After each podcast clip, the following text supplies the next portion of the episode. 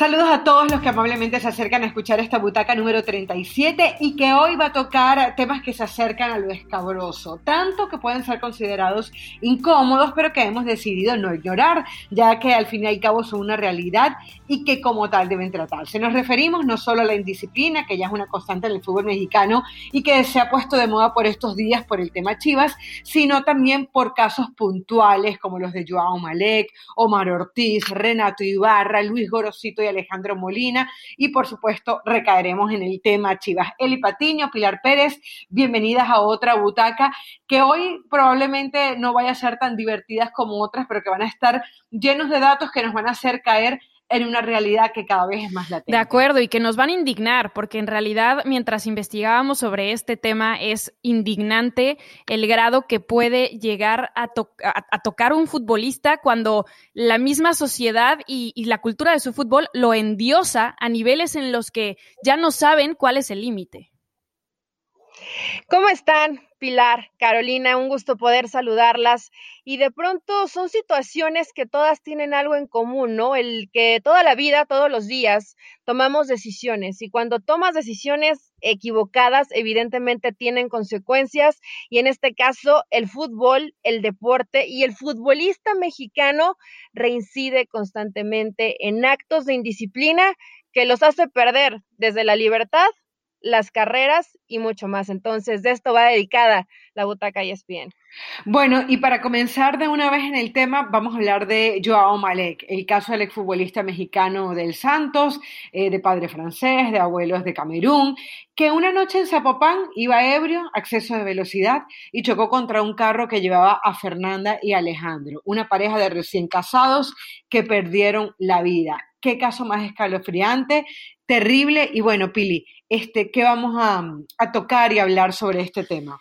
Bueno, pues definitivamente lo contaste bien, ¿no? O sea, como lo, decía Eli, las decisiones que uno toma al momento de em, caer en, no solo en disciplina dentro de tu carrera o de tu profesión, sino de tu vida, el saber que vas manejando a exceso de velocidad, si es que vas intoxicado, si es que no te fijaste bien en los señalamientos y terminas cobrando dos vidas que al final te terminan pasando factura, no solamente en tu carrera, porque este jovencito era una joya del Porto sub-19, luego jugó en la Liga Española, terminó llegando a la Liga Mexicana en Santos y ahora pasó más de un año, casi un año y medio en prisión preventiva, mientras su caso de alguna manera pues terminaba con una sentencia que ahora, después de la sentencia, pues parece podría incluso salir bajo fianza, pero es un caso que todavía sigue y estamos hablando de que a los 17, 18 años este niño tenía un futuro prometedor.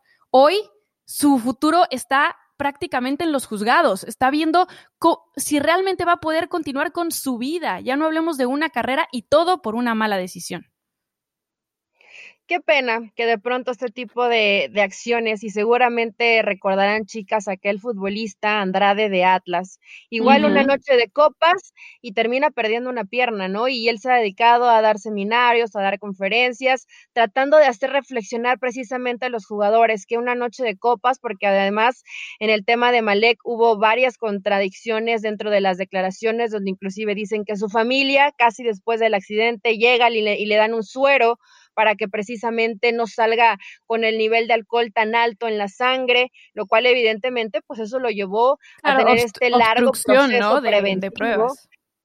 Sí, al final estás, estás mintiendo, estás engañando y tratando de, de, ocultar que ibas en estado de ebriedad, bastante alto, por cierto, y que además ibas a exceso de velocidad y yo entiendo perfectamente, a ver, la familia no lo quiere perdonar, no quiere dinero, no les interesa el dinero, no va a salir, o bueno, hasta el momento dicen, no va a salir dando dinero, porque no puede ser que solamente porque es futbolista le puedan dar estas posibilidades, ¿no? La gente que defiende a Malek dicen que han sido eh, víctimas de racismo, que como es futbolista eh, están de pronto como más ensañados en tratar de que esto se esclarezca y dejarlo en la cárcel para que se dé como un punto de reflexión de no importa a qué te dediques, vas a ser castigado por todas las de la ley, pero el pasado, eh, precisamente 30 de octubre, se dio a conocer la sentencia, ¿no? De tres años, ocho meses y 15 días, además de que va a tener que dar tres millones de pesos, pero ellos siguen tratando de que solamente quede en tema dinero.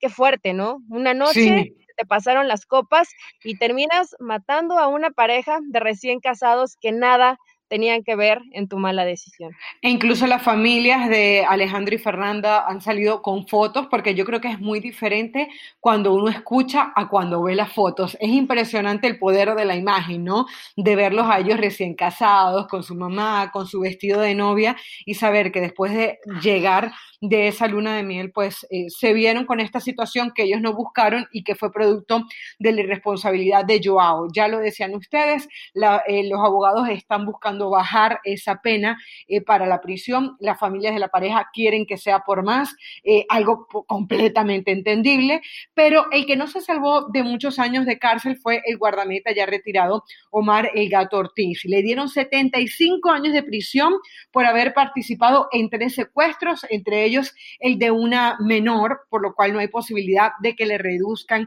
la pena. Eh, fue una sorpresa, Eli, eh, el caso de Omar el Gato Ortiz, porque además decían que era un tipo callado, que hacía muy bien sus entrenamientos y de repente como que fue saliendo con esto, el caso de dopaje y posteriormente eh, la delincuencia organizada. Sí, la verdad que termina llamando evidentemente mucho la atención, ¿no? El gato Ortiz, para la gente que no lo recuerda, Omar Ortiz, que en el 97 termina debutando con Rayados. Después participa en la Copa Oro del 2002 con Javier Aguirre, cuando él participaba en Celaya. Posterior a esto pasa Jaguares, estuvo en Necaxa, estuvo en Rayados de Monterrey y ahí empiezan los problemas. ¿Por qué? Porque es primero acusado de consumir sustancias prohibidas lo suspenden dos años, esto fue en el 2010, y posterior a esto se hace una investigación. Él fue detenido el 7 de enero del 2012 por participar precisamente en este tipo de, de secuestros. 75 años, imagínate, yo leía varias entrevistas de, Omar Ortiz, él se ha refugiado mucho en el tema de religión, dentro de la cárcel trabaja en el área de, de lavandería y está haciendo ahí un poco de, labor social para tratar de que le reduzcan un poco la pena de 75 años, pero hoy es fecha, eh, Caro Pili, que él no se reconoce culpable. ¿eh? Él dice que fue, fue engañado, que él cree que algunas declaraciones fueron manipuladas, que él va a cumplir y que cree mucho en Dios y que todo al final va a ser justicia, pero él no reconoce que cometió estos delitos. Y al final se escuda un poco con las compañías que lo terminaron rodeando, ¿no? Dentro del medio futbolístico, las mismas que estaban, como dice Caro, en, vinculadas con el crimen organizado, con los cárteles, con el robo de vehículos, y así es una bolita de nieve que cada vez se va haciendo más grande y cuando te das cuenta, estás perdiendo no solo lo que te gusta, que es jugar al fútbol, no solamente a tu familia, sino tu libertad. 75 años.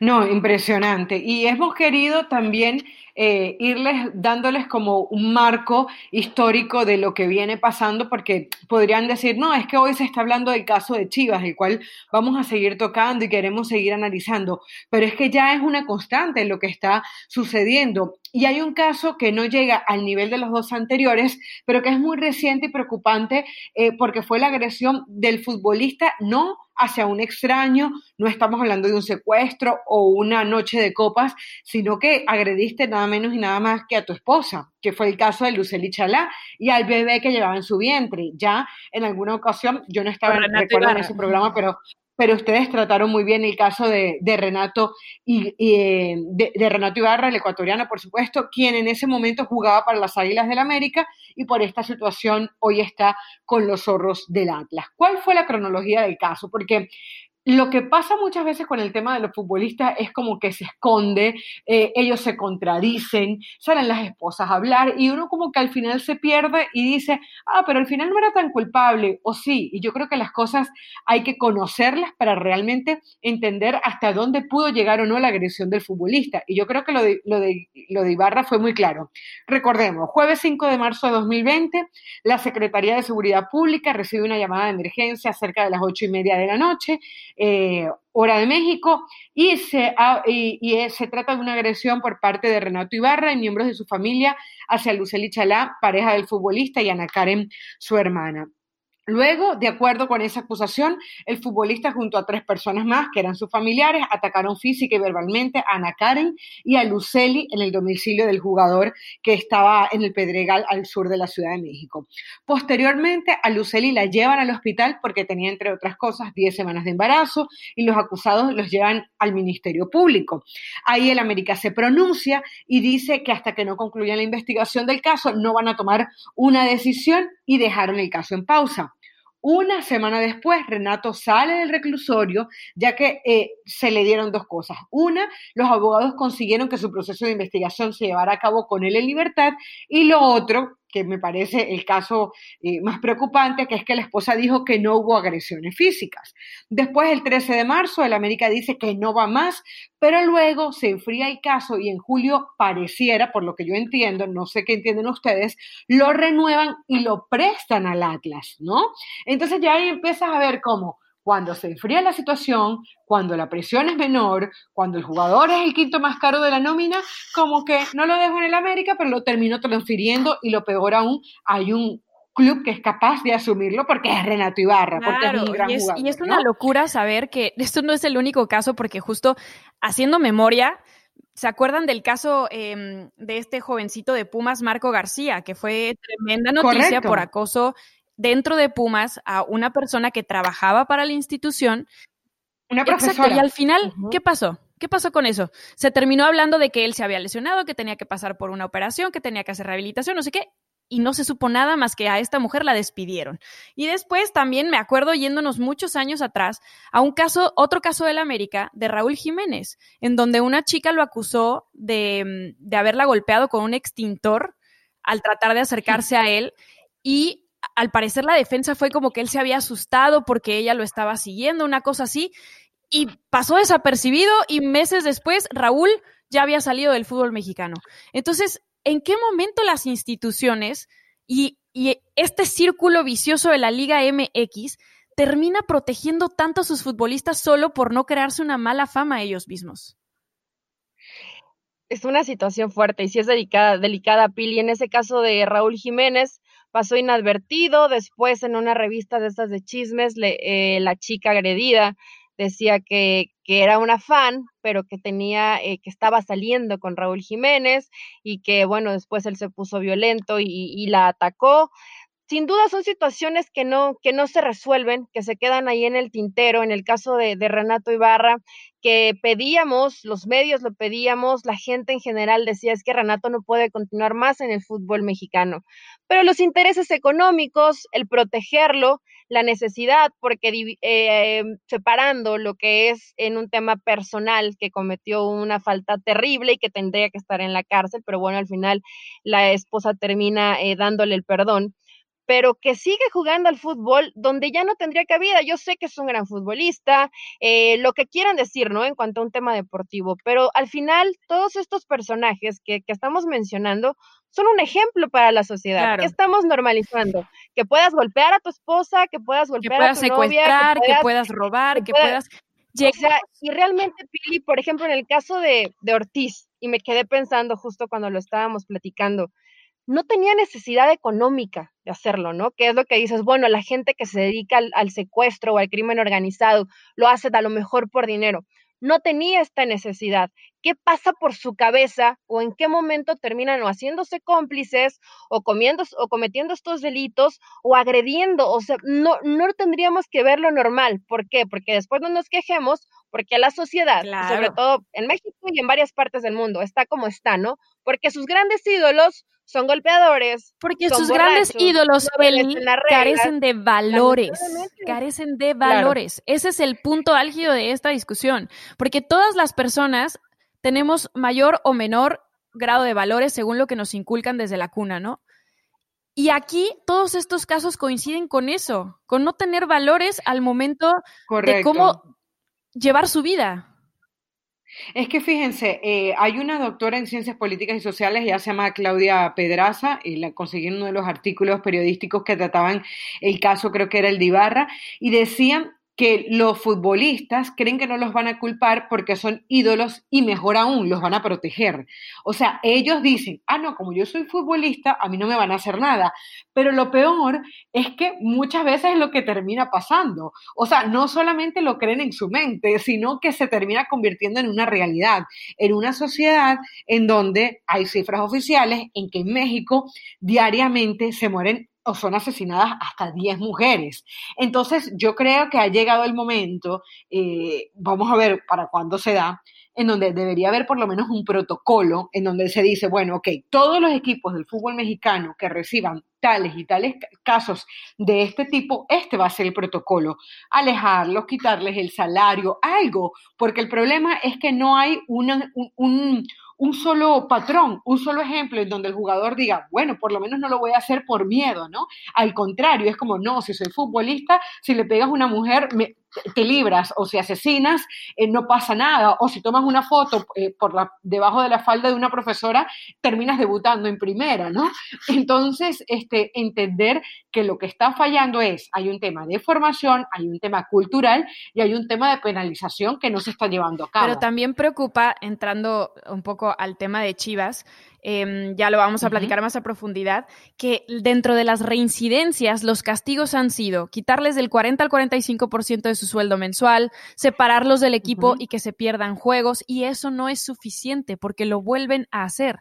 Entonces, ¿qué es lo que necesitan para entenderlo? Si alguien como Oribe Peralta, que es uno de los líderes del equipo, queremos pensar, habla contigo y te dice, mira, lo estás haciendo mal, firmaste un compromiso con el equipo y lo estás rompiendo. Si alguien como Jesús Molina hace lo mismo y sigues sin entender después de que incluso te han sancionado, es que definitivamente eres un caso perdido.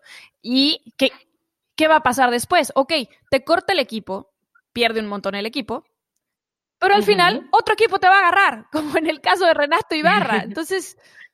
Claro, tenemos pendiente el caso de Luis Gorosito de Alejandro Molina, pero entremos, Eli, a, lo de Chivas, ya que ya lo estamos tocando. Eh, nos ha traído de nuevo a este tema el caso de Villalpando. Sale la información, eh, Villalpando ha agredido a una menor, ahora resulta que el caso lo está llevando el mismo que llevó el caso de la Volpe hacia una podóloga.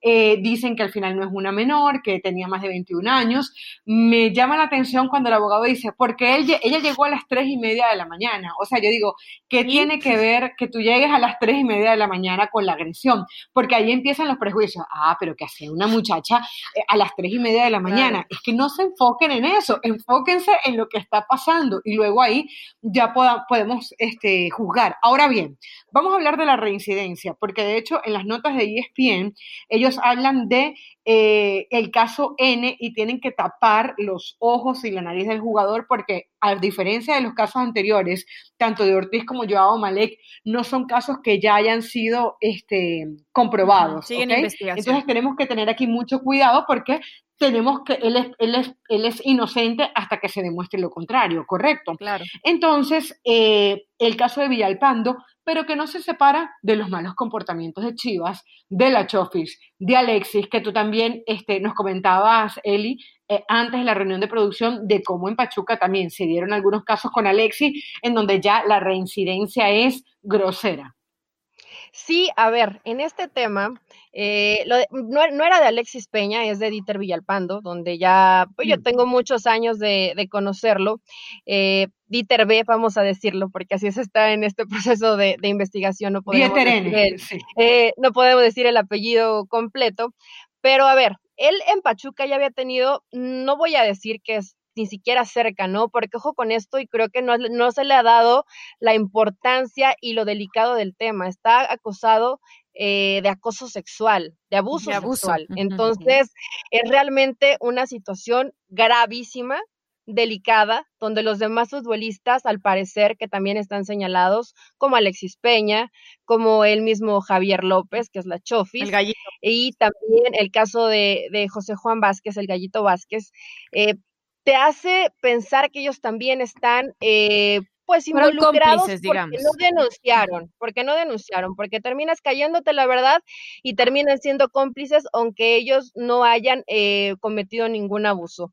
Pero en el caso de Dieter, ella tuvo problemas, les platico, es una situación muy larga que sucedió, pero en términos generales, en una concentración se escapa, estando con Pachuca, finge como si hubiera recibido una llamada de alguna amenaza o de algún tipo secuestro, se traslada a otro hotel y ahí así deshace, no sabemos bien qué pasó a la interna de esa habitación y después van y, lo encuentra la gente de Pachuca y decide apartarlo, ¿no? Por, por esta situación.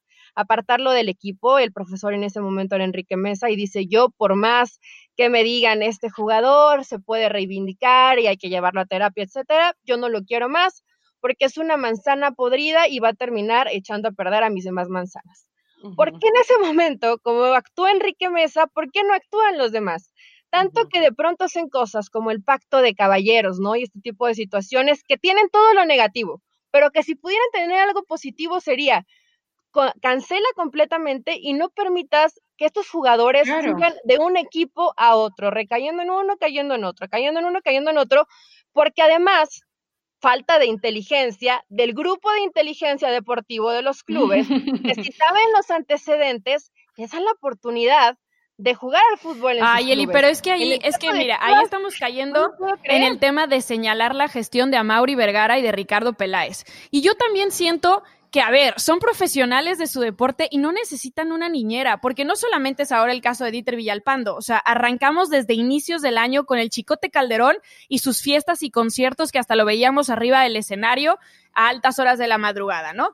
El caso de JJ Macías y del mismo Alexis con esas fotos que publicó una revista del corazón en México con unas chicas. Eh, luego, la Chofis rompiendo el confinamiento que ya había por la pandemia. Antuna y Vega subiendo un video en una fiesta tomando directamente de una botella de vodka. Y ahora lo de Dieter Villalpando que vuelve a involucrar a la misma Chofis, al mismo Alexis y al Gallito. O sea, el tema es qué está pasando en Chivas, pero yo sinceramente no creo que sea culpa directa ni de Amauri Vergara, ni de Ricardo Peláez, y mucho menos de Víctor Manuel Bucetich, que prácticamente acaba de llegar. Son profesionales, por Dios, no necesitan que alguien les esté diciendo lo que tienen o no tienen que hacer, porque a eso voy, lo sabes por los valores que tienes. No, sé. Me da risa cuando escuchaba a Alexis Vega Sí, dale, Carlos. perdón, me, me, daba risa cuando Alexis Vega decía que era un poco por la manera de vivir que había en Guadalajara, ¿no? Que por eso era una ah, tendencia, ¿no? Em, pero aquí lo que caemos, yo creo que es importante, eh, chicas, separar dos cosas. Porque si tú decides no ser profesional, ya eh, el club tiene o no derecho a ver si te contrata o no, cuando tú decides no ser profesional. Pero hay otro que es cuando agredes a otra persona, cuando te metes con otra persona, cuando violas, cuando... cuando ahí es directo con la ley. Entonces, exactamente. Entonces, yo creo que aunque la raya es delgadita, hay que saberlo separar, ¿no? Y que hay una realidad y es que ya hay una tendencia en el fútbol mexicano que se da por un tema cultural, porque cuando hablábamos de 10 casos de mujeres asesinadas diariamente, es, una, es un número escalofriante, alarmante. Entonces, yo creo que la culpa de esta no la puede tener Peláez o no la puede tener a Mauri Vergara, la puede tener desde la formación de los jugadores, porque lo que no se hace en casa es difícil que se aprenda luego. Entonces, si el gobierno, las instituciones no lo están haciendo, me parece a mí que debería preocuparse tanto de la parte deportiva como la parte psicológica del jugador, además por un tema de dinero, porque si el jugador te resulta desde lo futbolístico, pero no te resulta desde lo mental, al final va a ser una pérdida. Y esa concientización tiene que venir desde los mismos entrenadores. Yo leía casos, por ejemplo, en donde eh, es tanto la ignorancia que cuando le decían que iban a ir eh, al psicólogo, ellos no querían ir porque era ir al loquero, imagínense, o sea, a, lo que era el loquero. O, por ejemplo, que los entrenadores de la sub-17, sub-20, sub-15 no quieren que se metan con sus mejores jugadores porque le trastocan la parte deportiva. Entonces, ahí es donde hace falta un plan de acción, o sea, hay una realidad que ya es tangente, ya no son casos aislados, ya no podemos decir, no, pagan justos por pecadores hay una realidad, que son todos, obviamente que no son todos, pero hay una tendencia, el futbolista mexicano puede ser por las condiciones en las que crece, por, por un montón de cosas y que hay que tratarse sí o sí desde ya en la formación. El mismo Oribe Peralta lo decía en unas declaraciones de que en esta profesión el dinero llega muy rápido y hay jóvenes que no saben cómo, cómo de alguna manera manejarlo, ¿no? Si, si vemos los, los nombres que acabamos de revisar es Alexis Vega, que tiene 22 años, JJ Macías, que bueno, solo fueron las fotografías en su caso, pero bueno, tiene 21 años. El caso de mm, el Chicote Calderón tiene 23 años, Uriel Antuna tiene 23 años, o sea, no pasan de los 24 años, ¿me entiendes? Excepto el gallito, que es el más grande, que tiene 32. El mismo Dieter tiene 29 años. Entonces, sí creo que eso es un punto muy importante, el tema de cómo ayudarlos psicológicamente a que lo manejen, pero también hay contradicciones, porque hace unos días salió Miguel Herrera en una entrevista diciendo, yo les prohíbo a mis jugadores llegar al entrenamiento en un auto último modelo hasta que no me enseñen las escrituras de una propiedad. Hablaba específicamente de Córdoba y de Sánchez, porque alguno de los dos le compró el auto a Edson, o no sé qué pasó. Y les dijo, no, a mí no me van a andar despilfarrando el dinero hasta que no me enseñen que tiene una propiedad y la, la. Y los dos llegaron con su propiedad a enseñársela al piojo para que los dejara hacer. Y mucha gente dijo, es que el piojo que se mete, que le importen que gasten su dinero. Ah, claro, pero del otro lado decimos, ay, es que como Peláez y Amauri no pueden tener a los chicos bien en orden. La doble Entonces, moral. La doble moral, sí. A mí me gusta, ¿eh? Digo, que haga esto Miguel Herrera. Habla, el profesional que es, porque sería más fácil no preocuparte por tu Claro, el que te valga, ¿no? El de, ah, bueno, pues que él compre y que haga lo que quiera, al final es, un, es su dinero, él se lo gana, pero siempre, pues obviamente eres joven, quieres un auto deportivo, el que está de moda, el que corre más, y se te olvida que lo más importante es una casa, porque después de ahí es donde vas a vivir y la carrera del, deportista, del futbolista, ¿no? Que es tan corta, que si te cuidas bien pueden alargarse hasta 15 años, pero que si tienes problemas de indisciplina o de lesiones, puede recortarse desde 5, 6, 7 años, donde puedes ganar bien, pero después el futbolista se queda como, ¿y luego qué hago? Y yo no quiero es, es, difícil, Pili, porque además ya son bastante grandecitos, no es que estén unos niños, dar nombres y tirar responsables que no sean ellos mismos, ¿no? Como el caso de, de Peláez o de Amaury Vergara.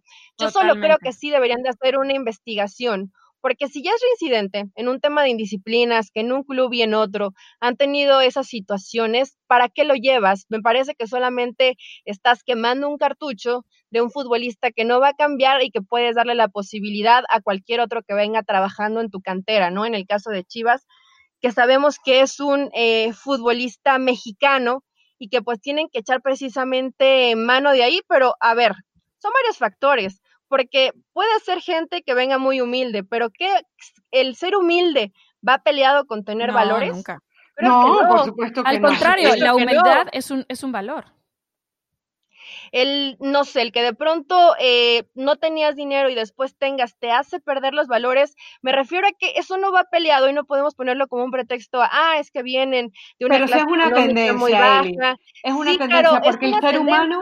Pero me parece un argumento barato en el decir que los jugadores, porque vienen de una clase muy baja y después tienen dinero, crean o no tengan esa capacidad y esos valores y esa integridad de manejarlo, claro. de saber claro, pero pero Eli, voy con el caso voy el caso voy con el caso de Maradona eh, yo creo que la familia de Maradona, la mamá en algún momento nos demostró que era una señora humilde, que, que era una señora que con valores, pero cuando cualquier persona, ojo, no hablo solamente de, de casos de gente que no tenga eh, poder adquisitivo, cualquiera de nosotros nos dan un millón de dólares y no sabemos qué vamos a hacer con ese dinero. O sea, eh, el, tema del dinero es tan especial, más allá de que luego podamos hablar de valores como, obviamente, no ofender a otras personas, pero hablemos del comportamiento. Sí, bueno, pero yo te prometo, claro, el, manejo del dinero, el manejo del dinero. Yo no voy a llegar borracha a la butaca, no voy a salir al aire después de una fiesta, o sea, ¿me entiendes? No tiene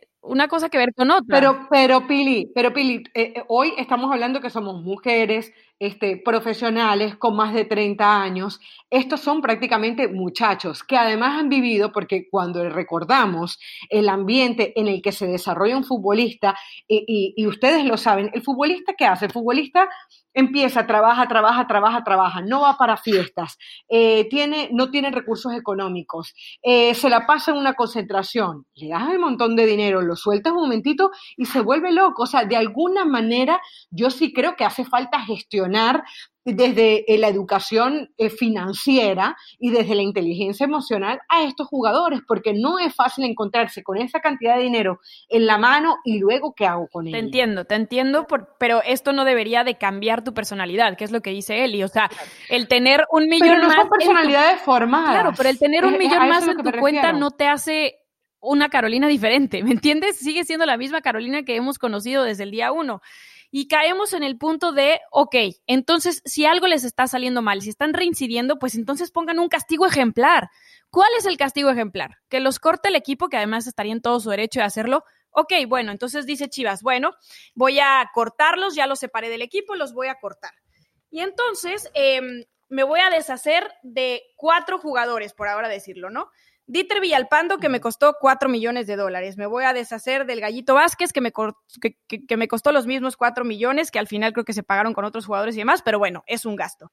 Eh, me voy a deshacer de Uriel Antuna, ¿no? Que llegó hasta los 11 o 12 millones de dólares. Una locura. Alexis Vega, 6 millones. ¿Para qué? Para que los deje ir Chivas porque son indisciplinados y venga un Atlas y los agarre o venga cualquier otro equipo y los contrate, porque además son jóvenes y saben que todavía tienen mucho fútbol en las piernas. Entonces, ese es mi punto, es un círculo vicioso que no termina por terminar, o sea, que no termina por concluir ni siquiera con ese castigo ejemplar, porque ya qué más les puedes hacer, ya les quitaste de su sueldo mensual casi el 50%, ya los separaste del equipo, ya los mandaste a la sub-20, ya ni siquiera los dejaste entrenar con la sub-20 y ya no están jugando y aún así lo siguen haciendo.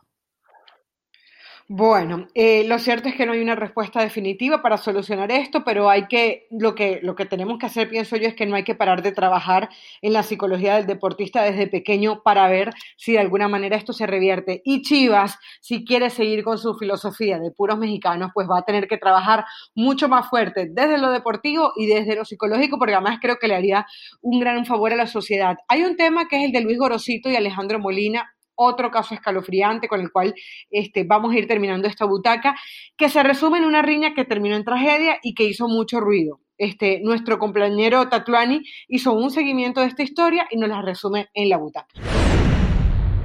Hola, Elizabeth, Pilar y Carolina, qué gusto saludarlas y gracias por invitarme a la butaca ESPN, sobre todo para hablar de un tema que cuántas veces no hemos escuchado en el fútbol mexicano, las indisciplinas.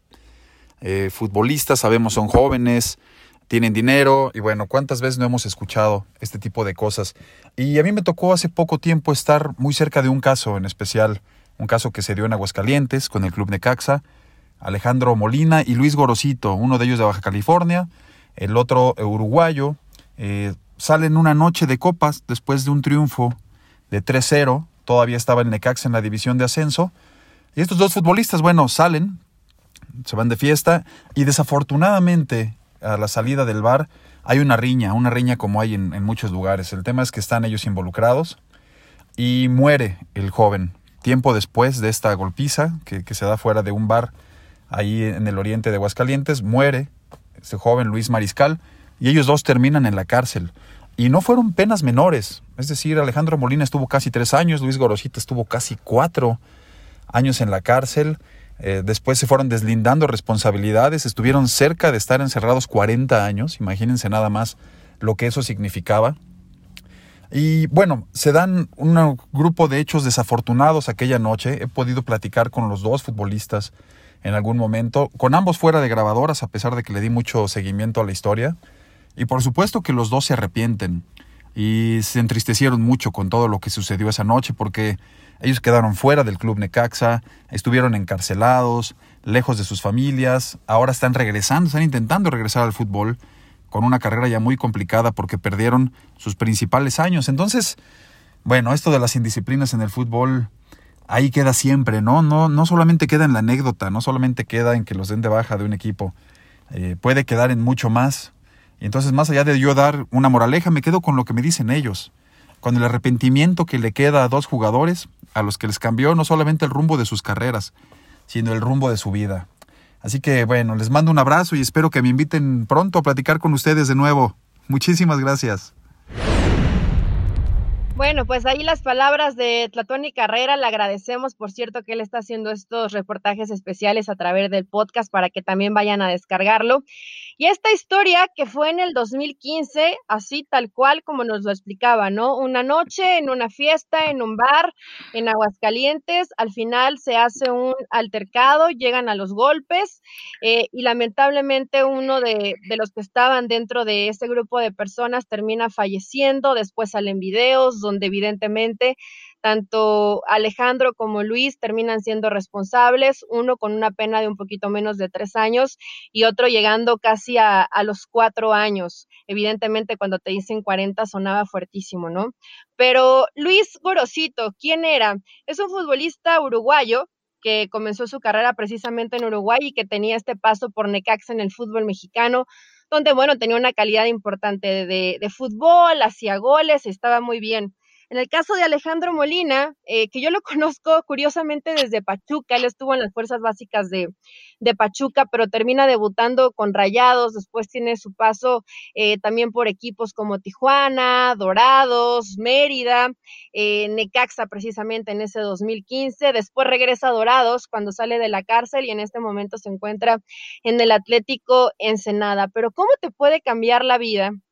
Dentro de este reportaje que hace Tlatuani, donde platican que todo comienza porque Alejandro y Luis comienzan a molestar a una de las chicas que acompañaba a este grupo de amigos, empiezan a burlarse, empiezan a hacer un poco de bromas, llegan a los golpes y bueno, lamentablemente él recibe un golpe en la cabeza que termina siendo fatal, ¿no? Y que termina eh, falleciendo. Luis eh, Madrigal. Pero qué fuerte situación. Yo después platicaba con Alejandro, ya cuando, cuando él estaba en Dorados, Alejandro Molina, y me decía casi con lágrimas en los ojos, ¿no? Te lo juro que todos los días pienso, no debí salir ese día, no debí estar provocando, pero la fiesta, él dice, el que te sientes intocable, el que de pronto en una situación donde se te hace fácil hacer un comentario tonto, absurdo, y que termina desatándose en una situación que no tuvo reversa.